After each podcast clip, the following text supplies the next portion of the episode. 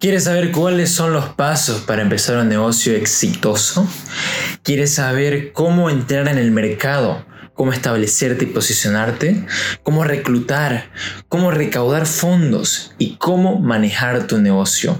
Si quieres saber cómo empezarlo, si estás interesado, te invito a escuchar este podcast. Las guías del exitoso Guy Kawasaki. Así que si estás preparado, comenzamos.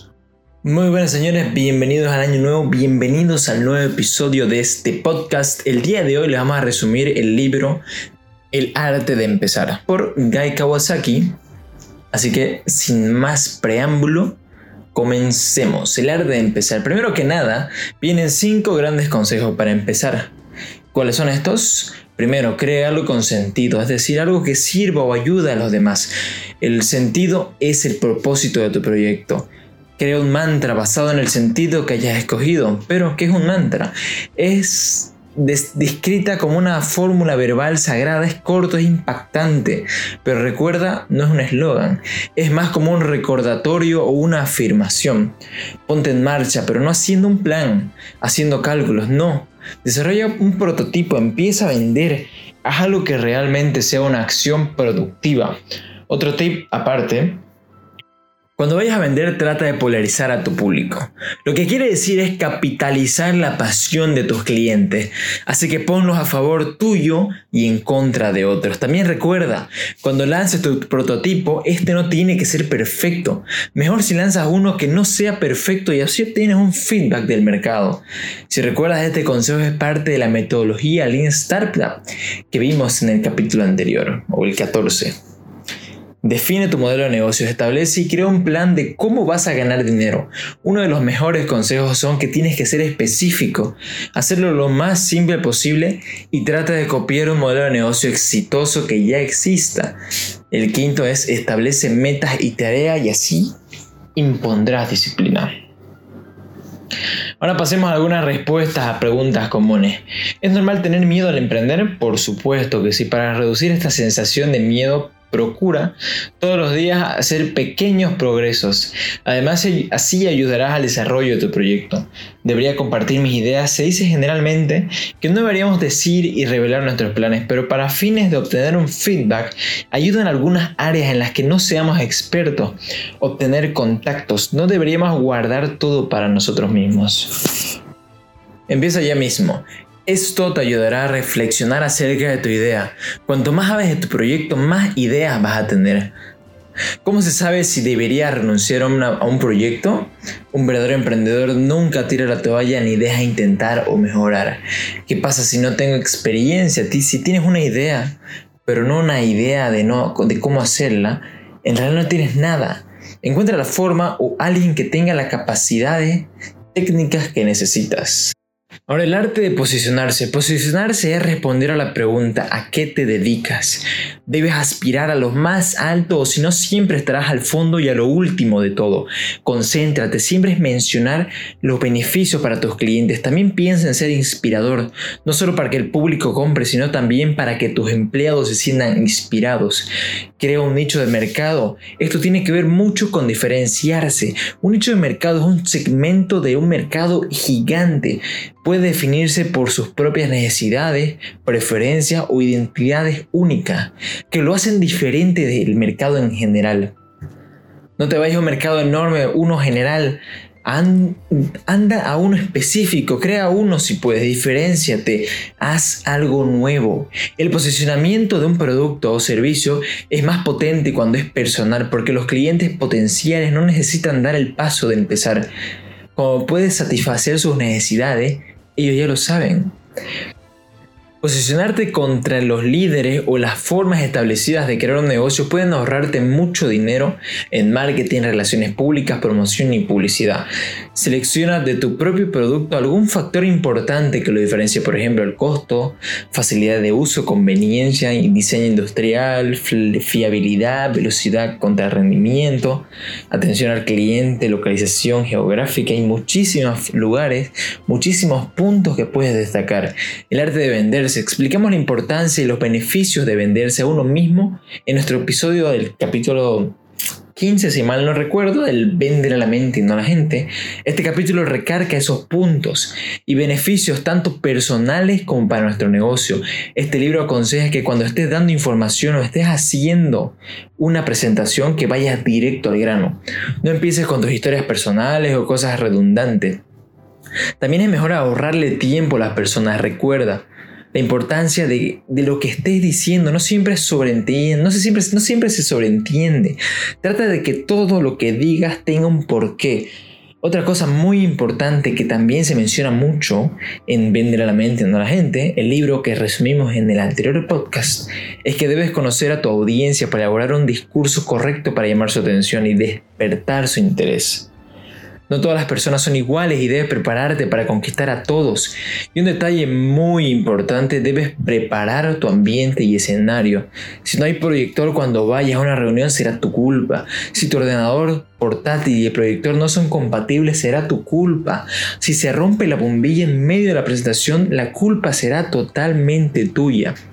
Si te cuesta arrancar, no te organizas y tienes pinta de, estar despistado y no tener idea de nada. Así que siempre tienes que ir preparado a todo lugar. Para tu presentación, estas son las 10 diapositivas necesarias para una buena presentación enfocada a los inversores. Diapositivas con tus datos y los de tu empresa, problema, solución, modelo de negocios, la magia que hay detrás de tu producto, marketing y ventas, competencia, equipos de dirección, proyección financiera e indicadores clave, estado actual, logros hasta la fecha, cronología y estado de fondos. 10 puntos necesarios. El arte de escribir un plan de negocios. Tener un plan de negocios concreto es importante, pero no es lo más importante. Si triunfas, a nadie le va a importar si seguiste el plan de negocios, pero deberías avergonzarte si te hundes en tu barco aferrándote a este plan de negocio. Escríbelo para recordar el plan o detalles eh, o detalles. Escríbelo para incentivar el trabajo en equipo y eliminar dudas. Un consejo que es valioso para todo es que sea simple y corto. Asegúrate de incluir 10 puntos que te nombramos que deberían tener tu presentación. Además, proporciona las cifras correctas. No te mientas a ti mismo ni a otros, no te llevará a ningún lado. Si no puedes hacer bien los cálculos, consigue a alguien que sí pueda hacerlo. El arte de seguir adelante con tus propios recursos. No tengas miedo de empezar con capital, con poco capital y no poder recaudar grandes sumas de dinero pronto. Todas las grandes compañías como Microsoft, Dell, HP, Apple empezaron así. Busca el flujo de caja, pero no parece la mejor idea, pero mientras estés en las primeras etapas de crear tu negocio, es lo que te mantendrá a flote hasta que consigas más fondos y más, más tracción. Otro tip muy útil, primero lánzate al mercado, luego haz pruebas, piénsalo. Es mejor seguir el plan de vender, ajustar, vender, ajustar, que hacer ajustes, ajustes, ajustes y luego, luego tal vez vender y que esos ajustes hayan sido en vano porque no es lo que el público quería. Así gastas menos y vendes más. Simple lógica. Sé lo más realista posible y apégate a la realidad. Usa datos reales y actuales, no viejos ni posibles. Trata de reducir los excesos, ya sean personales, de muebles o de espacio, de lo que sea. Consejos clave de la ventilación. Comunica las ideas y metas siempre a todos tus miembros. Mide los logros, los progresos, más a menudo, lo más a menudo posible, delega tareas y responsabilidades y recompensa los esfuerzos. Siempre recuerda estos consejos. El arte de reclutar. Cuando reclutes gente, fíjate en estas tres cosas. El candidato puede hacer lo que necesitas que haga. El candidato cree en el sentido de lo que intentas hacer. El candidato tiene los puntos fuertes que necesitas en contraposición a carecer de las debilidades que tratas de evitar? Contrata gente mejor que tú, mínimamente. Si no, siempre habrá una gran desigualdad y tu empresa se volverá mediocre. Asegúrate de que tus reclutas sean gente contagiada de tu idea, que realmente crean en el producto de tu empresa. Un tip, pídeles que hagan una demostración para ti, una demostración de tu producto que vendes y juzga qué tan convencidos están prepara bien la estructura de tu entrevista. Cuando lo hagas, no escojas preguntas vagas como que ¿por qué quieres trabajar en nuestra organización? Escoge mejores. ¿Cuáles han sido tus logros? Sé más específico. Toma muchas notas sobre, sobre los candidatos, no te fíes de tu memoria. Confía en tu intuición. Si es que alguien te dio una muy buena impresión es por algo, pero asegúrate de chequear todo y basarte en datos reales y no solo en tu experiencia. También puedes establecer un periodo de prueba para asegurarte de que hayas escogido bien. Y por último, piensa si quieres contratar a alguien, piensa si lo contratarías igual si hubiera hecho la entrevista por teléfono, porque todos sabemos que las apariencias nos atraen mucho. El arte de conseguir capital. Este capital explica el proceso ¿Capital? este capítulo explica el proceso de obtener fondos de inversión externos. Pueden ser inversores de capital de riesgo, directivas, fundaciones, organizaciones gubernamentales o algún tipo de ingenuo que no conozcas. si quieres conseguir una inversión, demuestra que vas a construir un negocio. Haz algo con sentido, haz algo diferente. No des la impresión que lo haces por dinero, hazlo porque quieres convertir el mundo en un lugar mejor y quieres facilitar la vida de las personas. Por lo general, los inversores buscan un equipo acreditado, una tecnología acreditada y unas ventas acreditadas. Suelen clasificar estos factores en distinto orden, pero el factor que los supera a todos es el tirón de ventas. El tirón de ventas es importante porque demuestra que la gente está dispuesta a abrir sus carteras, sacar dinero y ponerlo en tu bolsillo. Si puedes pasar esto, la acreditación de tu máquina y tu tecnología pasan a segundo plano. Recuerda que los inversores, los inversionistas, buscan razones por las cuales no hacer un trato. Limpia tu expediente y elimina cualquier cosa que, dé mala espina. Por ejemplo, asegúrate de tener protección de propiedad intelectual, tener una estructura, tener un equipo directivo y estar acorde a las legislaciones. Y siempre considera las competencias o algo que pueda asemejarse a la competencia. Cuídate de las preguntas trampa Trata de informarte de cómo hacen las preguntas los entrevistadores porque generalmente hay trampas en cada una de sus preguntas. Mantente el contacto con ellos y lo más común es que te dejen sin una respuesta como el ghosting. Al arte de asociarse. La asociación es simplemente cuestión de implementación. Asegúrate de que la gente que hace el trabajo esté motivada. Encontrar gente con influencia o poder, centrarse en los puntos fuertes, no en las mejores debilidades. Cerrar pactos ganar-ganar, esperar el momento adecuado para hablar con los abogados y redactar documentos legales, establecer las vías para acabar con las relaciones si es necesario. Una asociación efectiva puede darle buenos resultados a una empresa que está empezando. Puede acelerar su entrada a una nueva región o un nuevo segmento del mercado, abrir canales de distribución. Pero piénsalo de esta forma, solo hazlo si las razones van a afectar tus hojas de cálculo. Si lo haces solo porque suena bien o todo el mundo lo está haciendo, no significa que realmente vaya a cambiar algo.